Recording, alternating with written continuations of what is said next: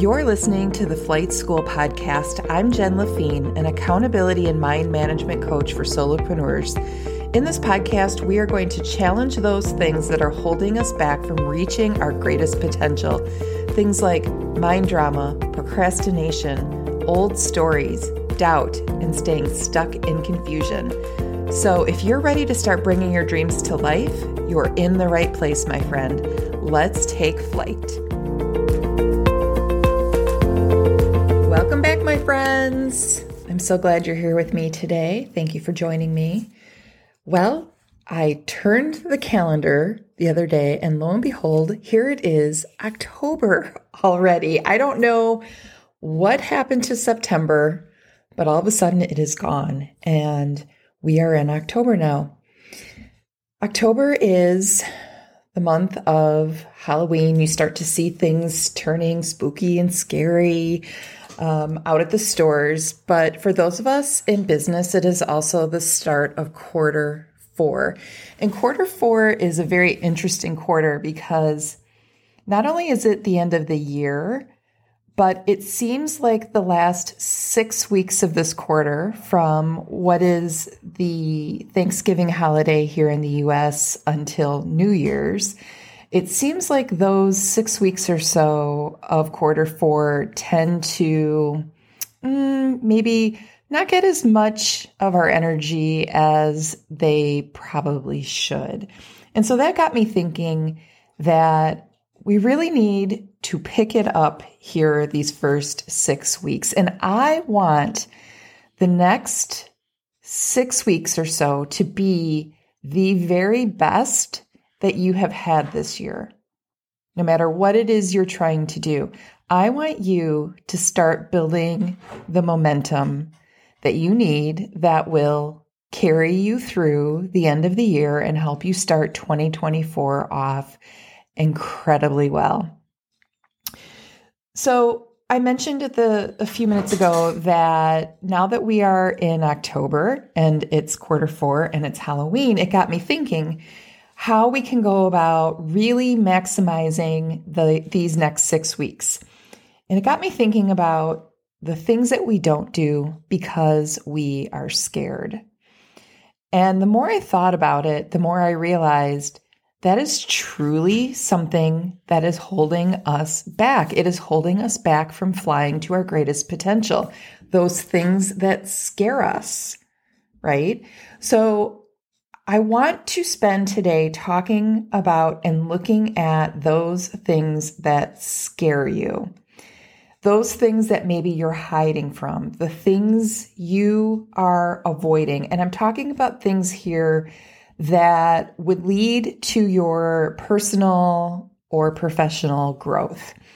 So I want you to think what are you avoiding that is keeping you from doing the big things that maybe you've been wanting to do for so many years. And these things might be so big and scary to you that maybe you've never told anyone else about them. What are those hard things that the doubt in your head has been telling you are impossible? What really, honestly and truly, are the things that if you did them would change everything for you? Let me give you some examples because you know these things. I know you know these things. So, for example, writing your book, starting your new business, having that difficult conversation. Those are all things that have the potential to change things for us for the better, but we are choosing to avoid them. Now, in a couple months, you're going to be hearing a lot about New Year's resolutions. So I've talked about this before, but I want to talk about this again. The latest research claims that only 8% of people who set New Year's resolutions actually meet them. That means that 92% of goal setters are not goal getters. And I know many of you out there also have a passion for writing and possibly even writing a book. So I want to share this statistic with you as well. 80% of Americans claim that they would like to write a book. 80%. but only 3% ever finish their manuscript. That's staggering, isn't it? So, why are these statistics so high? I think that it's because there is a lot of avoidance going on. Now, it has been said that it's not necessarily the things that we do that have the biggest effect on our lives, but the things that we avoid. That's right, the things we avoid because they scare us in some way. But I want you to recognize that that scared feeling is not real fear. Real fear is life threatening and risky. And this is definitely not what I'm talking about. I'm talking about the things that scare us because we've never done them before, because our primal brain is telling us that we can't do it and is giving us a thousand reasons why. And we are choosing to believe it. And choosing is the key word here because it is always a choice whether to believe it or reject it. Because here's the truth continuing to avoid these things is costing you dearly. They are costing time, growth, personal pride, relationships, money, self respect, and confidence. They are costing you and me and everyone else listening, they are costing us all our dreams and realizing those dreams and meeting our goals.